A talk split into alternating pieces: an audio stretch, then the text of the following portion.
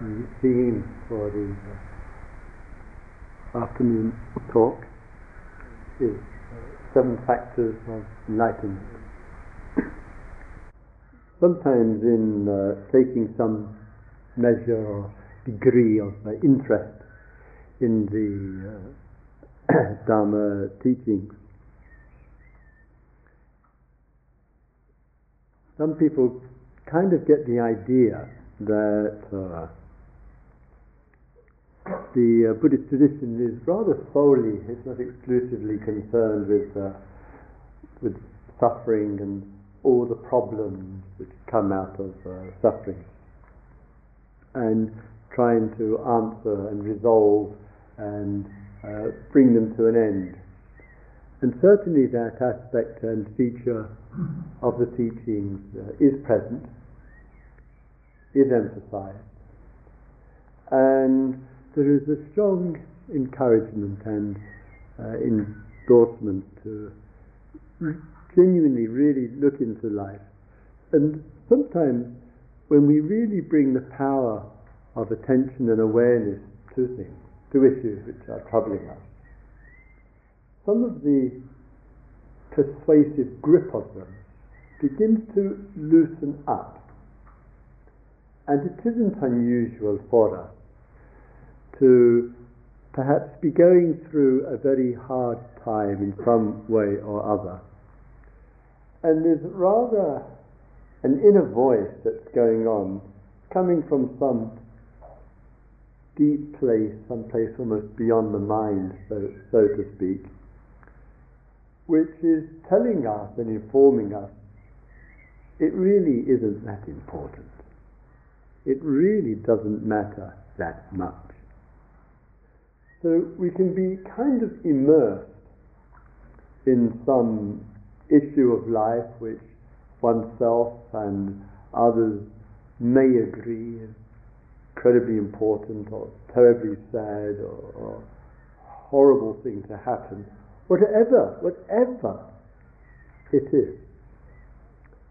And yet, in spite of what's going on, that uh, inner voice may still be coming through and really kind of puncturing all that's been built up in some way or other.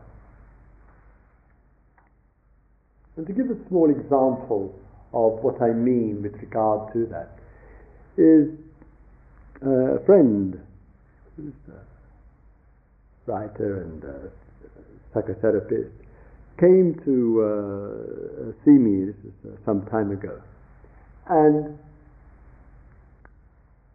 he was having, uh, and these things happen, and I'm sure a few of you in the hall can share this, know, know this, had been in a relationship for some time and had decided, he and his uh, wife, to purchase a home. And they had looked hither and thither as people tend to do. And finally found a place which they liked, signed the contract, and were then ready to move into this home that they had bought, and the first one, in fact, that they had bought. The day before moving in, she decided she didn't want to move in, she didn't want to live with him anymore, and left him. And it seemed to him, he didn't pick up any signal, no messages, no indicators. And she walked out and refused all contact. And he was shell shocked, as one might imagine. He just had no inkling that this would happen.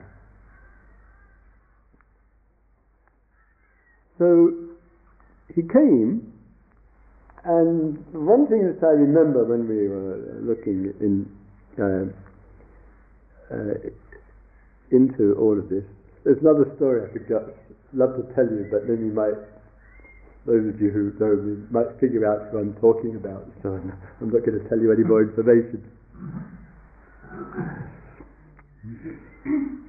Um, and in the middle of it, he was, he was, he was in tears. He was sobbing. How could this, you know, have happened? And then he said a rather beautiful one-line statement that right in the middle of the tears uh, and uh, the sense of loss and what happened and some feeling of betrayal and all that pain that goes on, he said right in the middle of it, deep down though, Christopher, everything is okay. Deep down, everything is okay. So sometimes there are these waves that roll through us through the circumstances of uh, life. And there is just enough awareness to embrace the wave and to experience and to see and to know that deep down everything is okay. Sometimes, of course, even deep down, everything feels definitely not okay. But the awareness has this capacity to rather accommodate much of what is going on from the upper levels, from the waves, and, and from the depth. In the seven factors of enlightenment, and each one of these factors is important and significant, the first one, the word is sati, S-A-T-I, and it means both mindfulness and awareness. And in Dharma language, the way that I use it here, Dharma language, um, mindfulness is being mindful of what we do, being mindful of the moment, giving care and attention to our day and the things that we are engaged in. This is what I mean by mindfulness. Being a mindful human being. And we to appreciate that in mindfulness that we're less likely to be careless, less likely to cause ourselves grief through uh, being speedy or trying to do too much or not being very conscious, etc. And awareness is a genuine, um, abiding presence which is contribute, contributing to seeing much more clearly whatever it, it might be. And so, in that awareness, we may pick up something that's going on with us, we're quite clear about it, and we may, if the wisdom is there, follow it through, we may just be with it, we may uh, let it go, we may observe it uh, changing, etc. So mindfulness awareness is what's meant by this sati, and it's referred to as the first factor of enlightenment. In bringing mindfulness awareness um, to our uh, uh, situation, that means that we are really genuinely getting to know ourselves. And it's the vehicle by which we do that. So that if we take care and look at what what our day is. You say, okay, I've been practicing mindfulness, sitting and walking and eating and listening, and uh, uh etc. But we then also can also ask ourselves, during today, what has been important for me to be aware of? During today, what do I really need to be clear about? And that kind of um, um, interest helps to cultivate and develop this factor. And sometimes there are things going on with us where, which requires some change, external change or inner, inner change. And that, that requires from us some commitment and some resolution and a lot of things during the flow of a retreat can begin to stand out for us. And the awareness is seeing something which is important and is, is valuable, but in some situations it also requires actually taking some steps.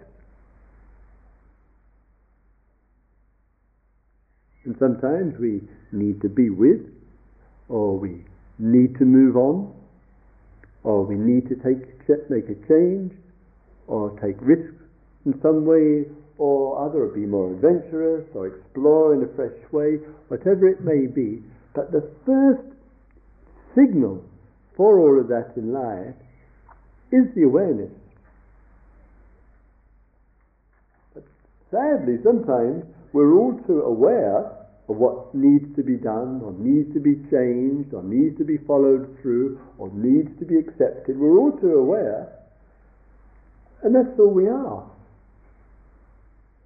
Just aware. Blindly aware, hopelessly aware, foolishly aware. We're aware and we just live, ugh. because there's nothing following on from it. And some people, especially the Buddhists, have, got some loopy idea that there's no seven factors of enlightenment, there's only one, being mindful. There's all these books. By the way, far too many of you are making the pilgrimage into the library, and um, uh, any more going, there won't be a book left in the place. So if you could um, regard that as the back of beyond and return the book. Um, so sometimes all these books, all this mindfulness and the reading about it. what there is to read about, I don't know. But anyway, all this mindfulness, sometimes we put, as it were, we've got this idea from the Buddhists that uh, if we're mindful, that's all we need to be. Just be mindful. And there's lots of uh, importance on on that. But as I say, how easy forgetfulness and neglect, and uh, in this case of these other factors of enlightenment, uh, uh, occur because too much in the Buddhist world, especially in this tradition, I have, I have to say, um, put too much emphasis on one thing, being mindful. So if one takes the body of the teachings here, the second factor, a very important one, very this dharma vicaya, meaning this uh, inquiry, this looking into, this interest in, this investigating there. And I think in, in that, and this may be because of um, um, ed- education, which I'm not the, the uh, uh, greatest uh, fan, and somebody, an educator, was trying a few weeks ago to convince me um, of the great values of uh, uh, education and going to school from the age of 5 to 25 or, or, or so. And he said, well, if you're going to ha- have a long education, it teaches you to think. And I said, yes, that's the whole problem.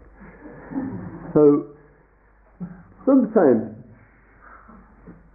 the in the inquiry, in the exploration, we have a rather strong tendency, and I think we need to uh, uh, uh, shift this one, to bring in two kind of um, questions. And if we change the mode of the question, possibly we may change the way of response. What I've got in mind here is we usually start with how or why something is arising. And we've got our well educated mind. I'm using that in quotation marks because I mean the opposite. And our well educated mind tends very quickly and very easily to run to how or why. So something is going on for us and we're having a hard time. And then we say, well, why am I feeling like this? Why am I experiencing this? Why do I have to go through this? Why? And then the poor old mindset goes into the known and it drags out of itself a, a few wretched answers. And one brings those answers to the question why, and then one feels even worse. because one's used the same old mind and all the various causes and conditions and reasons and adds it and is more or less saying, I've got a fire going on in my mind, I'll dig out, I'll ask why, I'll dig out some answers, and this will be more wood for the fire.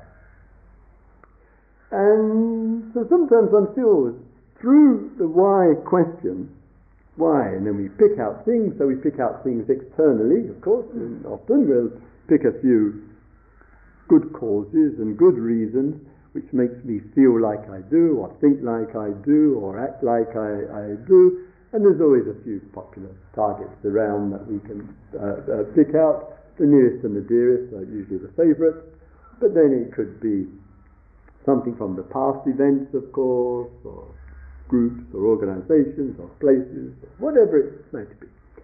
So we ask why, and then from the why we select. And my God, we love selecting. But we don't ask, why do I select that? No, we, we, we, we, we think we really have a handle on it through the answers that we get. This is why. And rather similarly, we introduce how. Rather, rather similar. How, how do I end up like this? And this, how do I end up like this, also start, we might start digging into the past and we bring out, again, we're very, very selective of a whole variety of different uh, uh, re- reasons, and those reasons pile into the, into the present, or we get some others to uh, help dig out some fresh reasons, you know, the professionals and the non-professionals, and all of that um, meets. And there is a genuine and quite deep and heartfelt struggle to try to understand. And we sense that if we can, if we inquire, and that inquiry can bring us to um, an understanding, true, that understanding will help to dispel and help to break up the problem or the difficulties that beset us. But sometimes, as we all know, and sometimes rather painfully, that the how and the why doesn't seem to bring the understanding. It sometimes can help to make the situation feel, as I said before, rather worse. And we can feel more stuck and more trapped and more troubled either because what another or others is doing to us and why they're doing it, uh, etc., and all the intentions and motives that we imagine, accurate or not, or from the past, or from our way we are in the present. so, what would it be to inquire without how and why? What would it be to inquire in which one isn't looking for causes either inside of oneself or outside of oneself or both. And not using that all too typical response. Then what would inquiry be?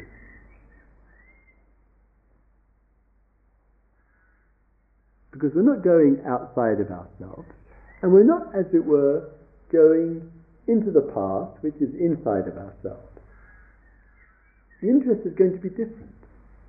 The attention is going to be different.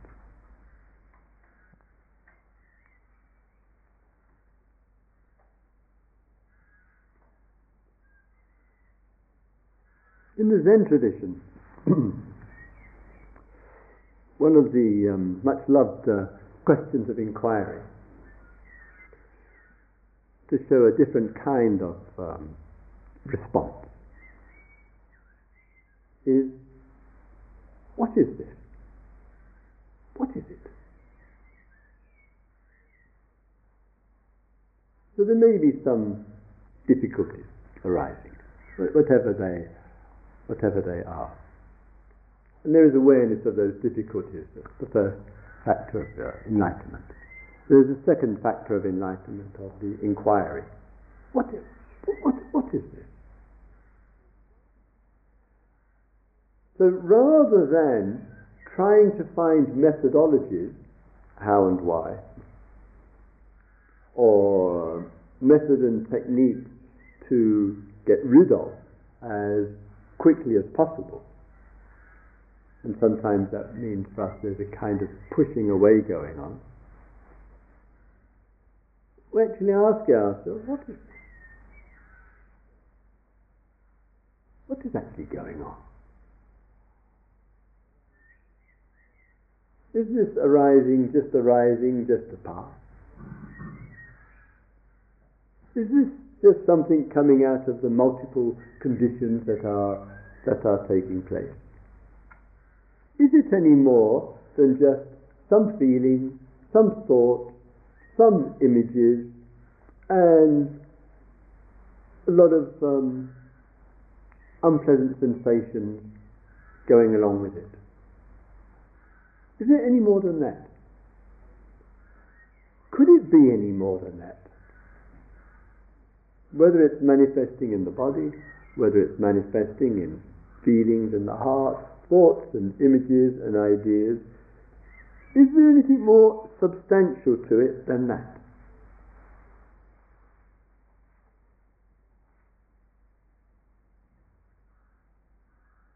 Sometimes we look in that way, we inquire in that way, and possibly there might be a little glimmer of light and saying any mind state which I've ever had in my entire existence can, ever, can never have been anything more than some strength of unpleasant feelings, unpleasant thoughts, unpleasant images, unpleasant ideas, all mixed in together and on the boil.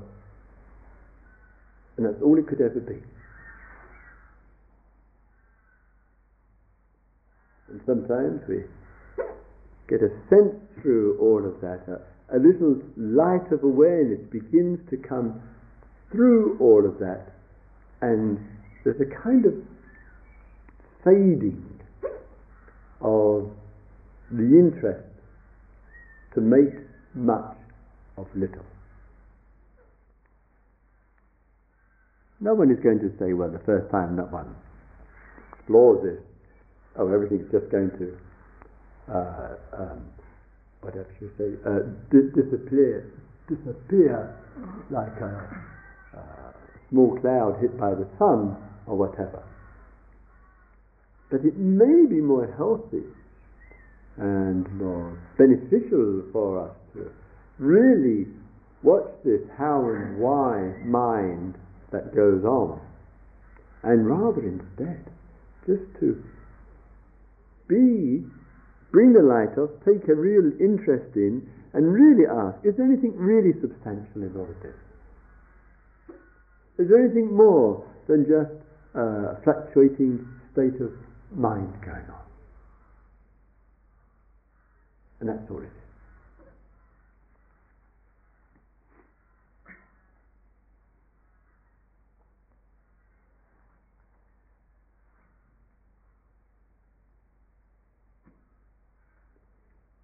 Would you like a bucket of water? or a cup? There's plenty over there. And a glass as well. Eh?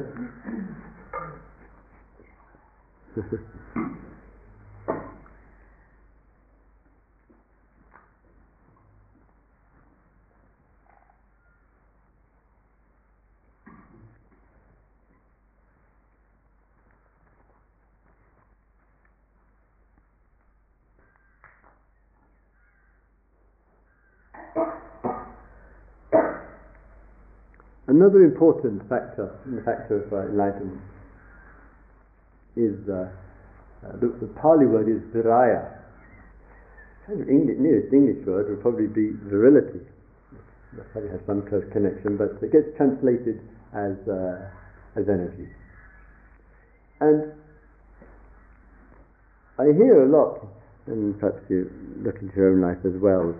Uh, um, over the days and over the years, and perhaps increasingly more so in recent years, lots and lots of talk about uh, energy, about levels of energy or how much energy uh, one, one has. And uh, there's a great deal of concern as well from people uh, around uh, energy. And I hear again, and in uh, every retreat, in, in fact, the references to energy and people experiencing and feeling a lowering of their energy or a loss of energy or a fading of energy. And of course, the uh, medical profession and given all these various diagnoses, etc., uh, etc. And it can be of real concern to any person if the strength of the energy is noticeably fading and noticeably uh, uh, uh, getting less in various ways. And sometimes we have an idea, and the idea is as, probably as much a curse or a problem as anything else. But the idea is often that we should have more energy. Where we've adopted this idea from God only knows, or not even God has a clue. but we've somehow got this idea that we should have more energy. And, and then we see, you know, whatever, various ideas of, the media and others of um, uh, people, people living high energy life and uh, people with lots of energy, etc., that we meet, or whatever it might be. But very unfortunately, it then feeds into ourselves. And then we get the idea we should have more uh, energy. And there is something about the uh, intensity of people's lives and particularly the doing and the gaining idea that one should be doing more and needs to be doing more, but somehow is actually violating and abusing life and our levels of energy. And so much of this desire to, in terms of have more energy is not around being human, it's back again to this idea that one's worth not as a human being, one has little regard for that anymore. One's worth is as a human doing. And the measurement and the value is taken on the doing and not on the being, through roles, through achievement, through accomplishment, through possession, through ownership, through status, through that whole ego nonsense. But in terms of being, that doesn't require that amount of energy. It genuinely doesn't. And I think we need to genuinely give more support to uh, each other and show more kindness and friendship to uh, each other. And one of the ways to, to, do that is to be respectful to e- each other. So when a person is asked, what are you doing? And the person says, well, at the present time, nothing. No, actually not doing anything. One should bow down to that person and say, I salute you, I applaud you, you're, you're, you're, you're more in touch with the real world. Because we've got this idea that there about the, the doing, and if someone isn't doing very much, or doing very, uh, uh, very little, when the forces around are so busy, neurotically busy in many, uh, many cases, in order to justify their absurd existence, it creates a divisive culture and for those people um, who would far prefer to hang out than do and live a more minimalist kind of uh, life tend to be on the receiving end of a tremendous amount of disapproval. Whereas I think, and some of us think, actually, it's those who do less and do little and a more minimalist kind of uh, uh, lifestyle are much closer to what existence is all about than, than those running around working their butt off morning, noon, and, and night to pay for a mortgage or whatever. And there's such a pressure on people with using energy and making energy and uh, all, all, all of that. And I think in some cases one wants to have a more uh, spacious uh, uh lifestyle, then reduce everything. The intelligent life is not upwardly mobile, it's downwardly mobile. And, and to find ways to be content with much, much less. Content with much, much less. And some people are willing and finding ways, willing to actually make those kind of steps and to to live like that and to be true to that. And just uh, punctured the mythology that as people in a society, we have to keep working, working, working, working. I think it's a pointless existence.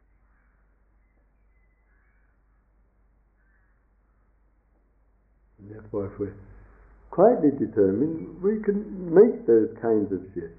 And therefore, the sense of energy will be more appropriate, more applicable, and there will be just enough energy. We don't need too much. It doesn't take a lot of energy to lift one's eyelids up a centimetre.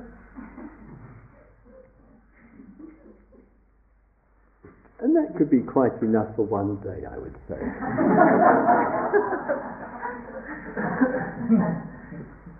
just to go against the, the, the, the, the, the current, the current of things. And sometimes when I'm uh, in in uh, the cities, and I have to travel through quite a lot of cities, like some of you, the, the hours that people are, are, are working, going in early in the earlier and earlier in the morning and staying uh, uh, late, late in the e- evening, hours and hours, work and work and work.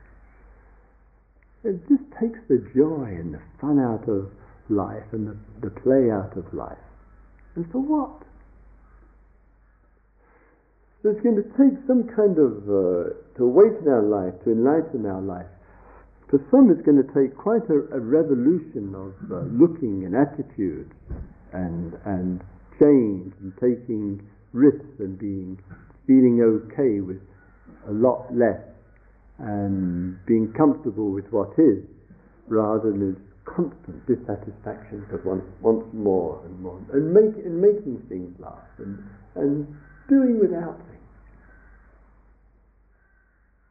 don't want to boast or anything, but a couple of uh, years ago in my um, 1980 um, uh, what was it? Uh, Toyota Carina, which I bought off a farmer's friend for about 300 quid because he went off to India.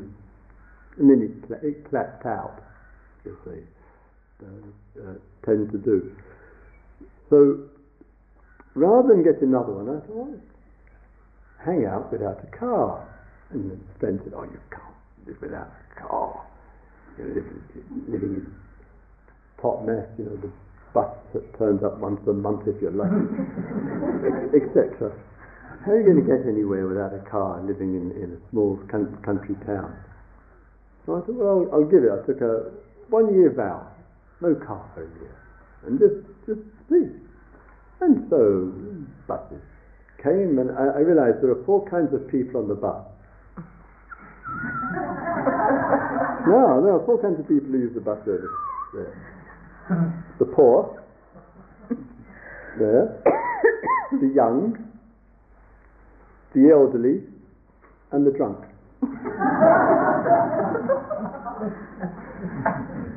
and Dharma teachers.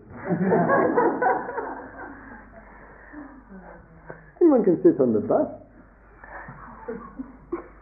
can read a book, hang out, and we've got all these bills to pay uh, out, and sometimes if one, because one's saving money, one needs to use a, a, a taxi to get to Gaia House for some reason, and to see a, uh, a friend, and the hours are difficult.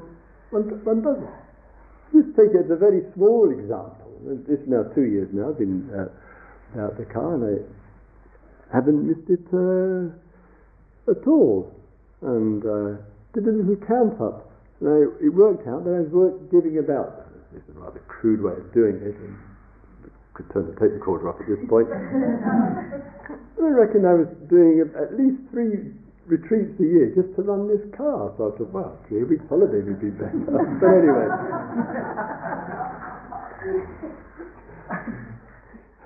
I try not to think in such mercenary terms.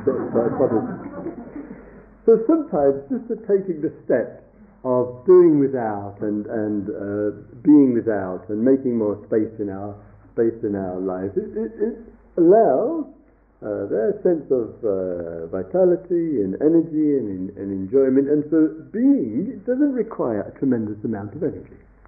It genuinely doesn't. And I think out of that can come a sense of harmony and well-being, no matter what the level of energy is, and a sense of quietly being present to what is, as I say, ears open, eyes open, connectedness. It's more than enough for one existence. So the Buddha, I think quite rightly and appropriately, has genuinely has encouraged awareness, has encouraged inquiry, has encouraged an acknowledgement of our energy and and in, enough energy just to enlighten our life, enough energy for human beings rather than human doing, doing, doing. Fourth area, of course, we've been touching upon this on the uh, days uh, uh, together quite a lot with both the next two factors, and uh, that is um, happiness and joy. That sense of um, uh, gladness and calmness, the experiences of uh, vibrancy and vitality and serenity. And those two uh, there really matter a, a, a great deal. And one of the aspects of that which is important is, and it's not always so easy, and that is to be able to distinguish in life between, uh, in terms of happiness and joy, and pleasure. In, in, in Dharma language here for a moment. And uh, pleasure, in the way we use it, and I think in secular life as well, is arriving and we're experiencing it as a result of putting energy, time, knowledge, focus, priority towards getting something. And when that which we're after we get, the fruit of that effort to get that gives us pleasure.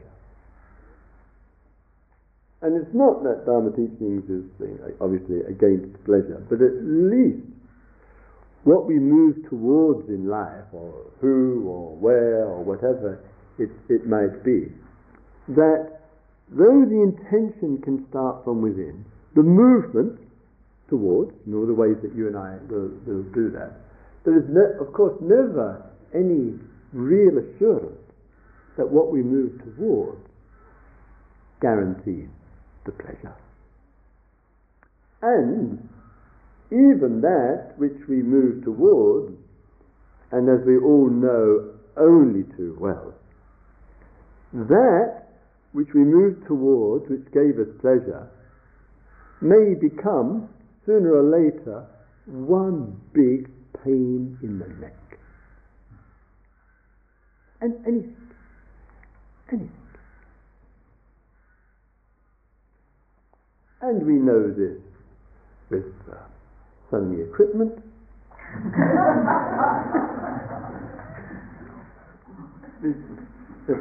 Somebody at Gaia House decided some time ago we need good equipment at Gaia House. There's this huge library there and, and, and etc. etc. And then one looks at it, all those buttons, it's like computers. I remember I was a hack reporter in the late 1960s. Little typewriter, top, top, top, top. Now, in, it's gone to another level. So many things that we move towards make life so complicated and so difficult, and we, we, we, we call this evolutionary process. Others call it madness. And this movement, everything, the compelling factor, the conditioning factor, pulls us all along.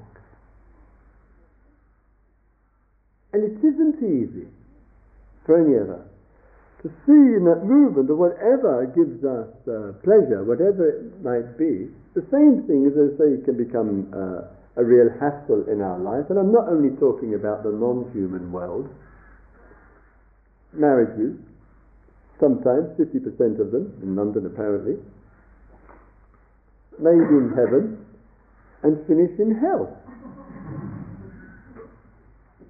That more than half the population of London is now living alone. So the, the city is becoming like a huge bedsit land. And people are finding it important and valuable to, to do that, and it's people's uh, uh, right to do that. And I think it's a tremendous potential for lots of our understanding and realization can come in that aloneness as much as it can come in togetherness, uh, uh, etc. But it's still that watchfulness of the movement towards the dependency that can arise in that movement uh, uh towards. And sometimes, if we're not well and content with ourselves, then in that movement towards, it, if we succeed, it can produce uh, pleasure, marvelous it is, but it still requires wisdom to acknowledge changes that take place. And if, it, if we don't succeed in what we want to move towards, it's just not happening for us, whatever that uh, might be, that also obviously requires wisdom as well, simply because life is not made to fit in with one's wishes. Life doesn't work like that. And the poor old self just doesn't get it. It becomes utterly convinced that life exists for one reason only to satisfy the self. Life exists not to satisfy it. It doesn't care a stuff about the self. And every issue, every problem, every unhappiness, every conflict, every confusion, every wave that goes on with it, with us, is a sheer confirmation that for life, how little importance there is in the self. It's just not in life a concern. Now, either we're going to be in touch with life as it is, or shrink, and I mean this, shrink our consciousness, which has the tremendous potential to be open and expansive and happy, to shrink it right down to the little whims of the self. And then life is just a nightmare. Because what happens is we keep seeing what isn't right, what should be better, what should be different. And we shrink and shrink around that idea of life should be fitting in with what I want, and when it isn't going right, it should be different.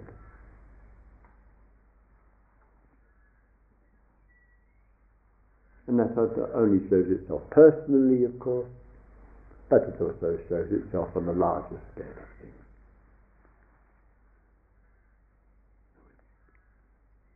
So much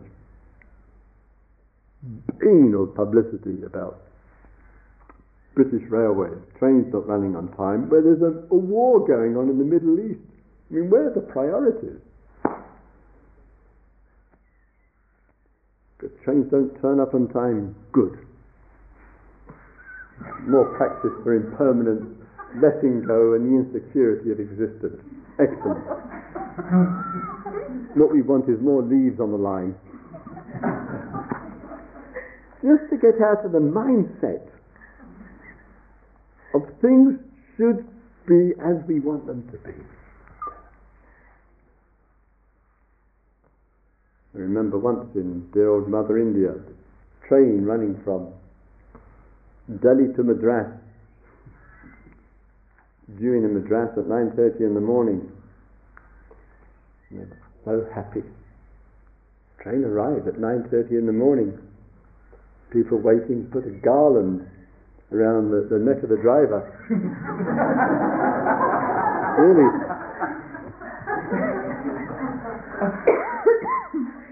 and then he said, but madam, this train is 24 hours late.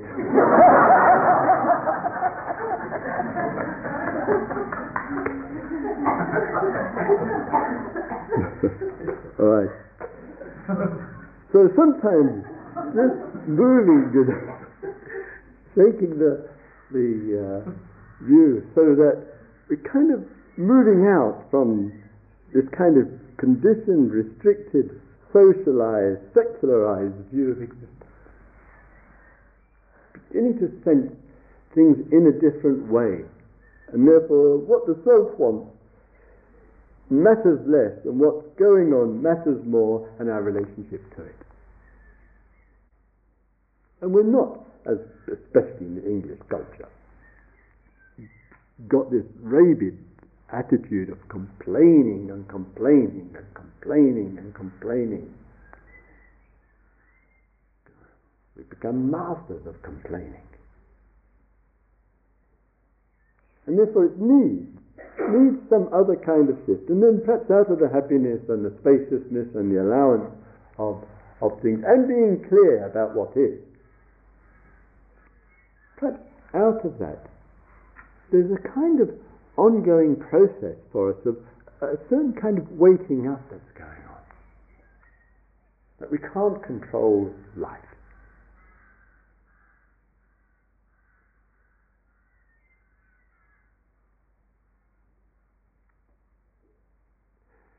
To help keep stable amidst amidst things. Just get, I just thought of another railway story. I do. I like I like railway. I was on the train from Totnes to Plymouth. It takes about half an hour. Well, it's supposed to take half an hour. And at Plymouth, one can get the overnight sleeper. So quite often I have a early flight out somewhere or other. So sometimes I get the overnight uh, sleeper, and then they let you sleep in at Paddington Station, and then get to the airport six, seven, or whatever it is, and then take the flight out where, wherever it might be. So, some months ago, got on the train, Virgin uh, uh, train down to Plymouth to get the overnight sleep up to Paddington. At 20 minutes into the journey going down, the train broke down. So we were stuck there at 10.30 at night uh, there. And an hour, an hour and a half went by. So I said to one of the staff on the train, just after midnight, the train leaves to go up to London, flight out somewhere or other. So they waited for another train to come down the line. And the member of the staff rang the train at Plymouth Station. Hmm, both sleepers and passengers there. And said, would they mind waiting. Because there's one passenger who'd like to get on that train to come up to London. And they kindly waited. And another train coming down pushed us. our train for 10 or 15 miles, literally pushed our train into Plymouth railway station. And so we got in, and then the train going out, now I was getting, the driver was there, and they just waited. He said, no problem. And we went off about half hour, 45 minutes late. So I, I thought, in that kind of uh, uh, situation, man, I think the kindness is often gets forgotten, the good spirit that, go, uh, that uh, uh, goes on, and the goodwill in this case. It's not very nice of the driver to wait and have an extra cup of tea. And sometimes we miss all of that because we're so fixated about the time and we're fixated about things should be the way that we want them, we can miss much else of what's going on. I mean, that aspect of all, all of that is a contribution in a way to helping us and reminding us how important it is in life to kind of break free from our fixated ideas. I mean, how many of us are going to remember, well, I did, but how many are going to remember planes and trains arriving late or whatever. Who cares? Awareness, inquiry, energy, happiness. Got to remember that too by now. Calmness. And one important factor here is this samadhi. That the ability, when things are difficult in all the ways that they can be, or inconvenient or whatever, that means that the samadhi is the factor of concentration, the factor which helps us to stay steady. Just to stay steady. And if you and I, during our time here, are genuinely cultivating the capacity to be concentrated on just ordinary things like the breath, like the meal, like the walking, like the listening, or whatever. We're just, in ordinary things, developing that capacity for samadhi, for concentration, then uh, there are times, and there are important times, when we really need to concentrate. We really need to. And that may be in a crisis that somebody is happening around us. It may be in a matter which is very serious. It may be in an area which really requires focused attention without fear, without panic, without worry, that we can act and we can act well, clearly, and confidently. And if we've engaged and developed a real practice of samadhi, that resource really will be available to us. But if we haven't practiced, what very easily happens when the troubles of life come, we've got no concentration, no focus, no samadhi, and our inner life is all over the place fear, worry, terror, panic, it runs right into the body, right into the legs. We don't know what to do. And therefore, every moment that you and I spend on the meditation cushion, every moment that you and I take with walking, of focusing and concentrating, it develops a great power of the mind. And one of the great powers of the mind is this samadhi, there are times when it's really needed, and there will be times when it's needed. And the final factor of uh, uh, enlightenment is um, this uh, equanimity, the ability to be balanced and even handed, even minded, to be steady rather than pushed and pulled by, about by circumstances. And there are lots of situations, both here and uh, uh, elsewhere, to, to practice that, to learn to be steady, and to see things as an opportunity for that kind of practice. So, as a small, pardon me, a small example here. Um, uh, I understand that um, with the uh, toilet, some people are very light sleepers. This is quite a typical thing on uh, uh, retreat. And of course, then some people need to use the uh, toilet uh, during the night. And if I remember rightly, I think one of the encouragements is using the toilet rather quietly and uh, not necessary to pull the chain. But some people, plenty give us I'm sure, that out of sheer force of habit, uh, we go to the loo and then we pull the chain, oh.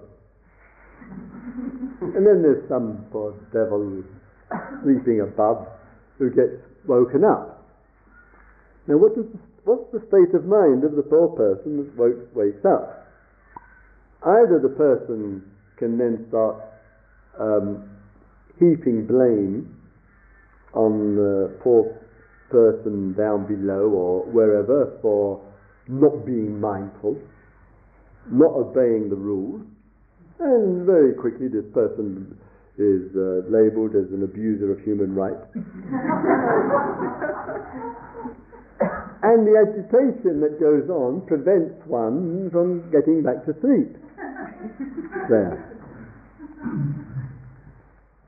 Or, the world around, in this case the person has uh, gone to the toilet and pulled the chain or whatever it, it might be, perhaps, you know, closed the door too noisily, etc. We can't make the world fit in with what we want spend the whole life, it's so exhausting trying to do that. Therefore, in that time, would one dare say to oneself, this moment is the moment to develop equanimity? That's all. Is, this moment is a moment for that. And if I can't handle someone having a noisy piss in the room next door how am I going to handle the bomb? How how am I going to handle dying? How am I going to handle my house being burned down with no toilet left? if I can't handle somebody who's just doing their nature. so situations, small ordinary situations, not easy, not comfortable. We would like people to be more mindful, etc., but we're not. And therefore, in that, can we say, okay, this is a time for equanimity. This is what this practice is all about. And so, therefore, in conclusion, we're, we're, we're taking a genuine interest in awareness, mindfulness, in inquiry, in energy for human beings, in happiness, in joy, in concentration, in equanimity. Because if we really nourish these, we really take an interest in all of these, our life is going to feel close to enlightenment we begin to understand what an enlightened life is all about. It won't seem theoretical and abstract and something that happened to Sid two and a half thousand years ago. Sid talked to Siddhartha. It actually seem much closer to us. Because the factors are the factors for enlightenment.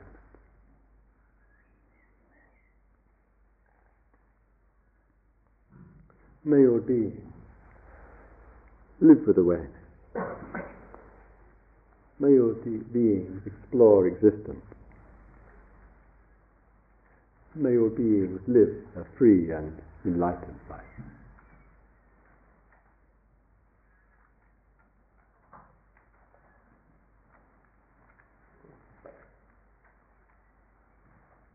Let's have a couple of quiet minutes.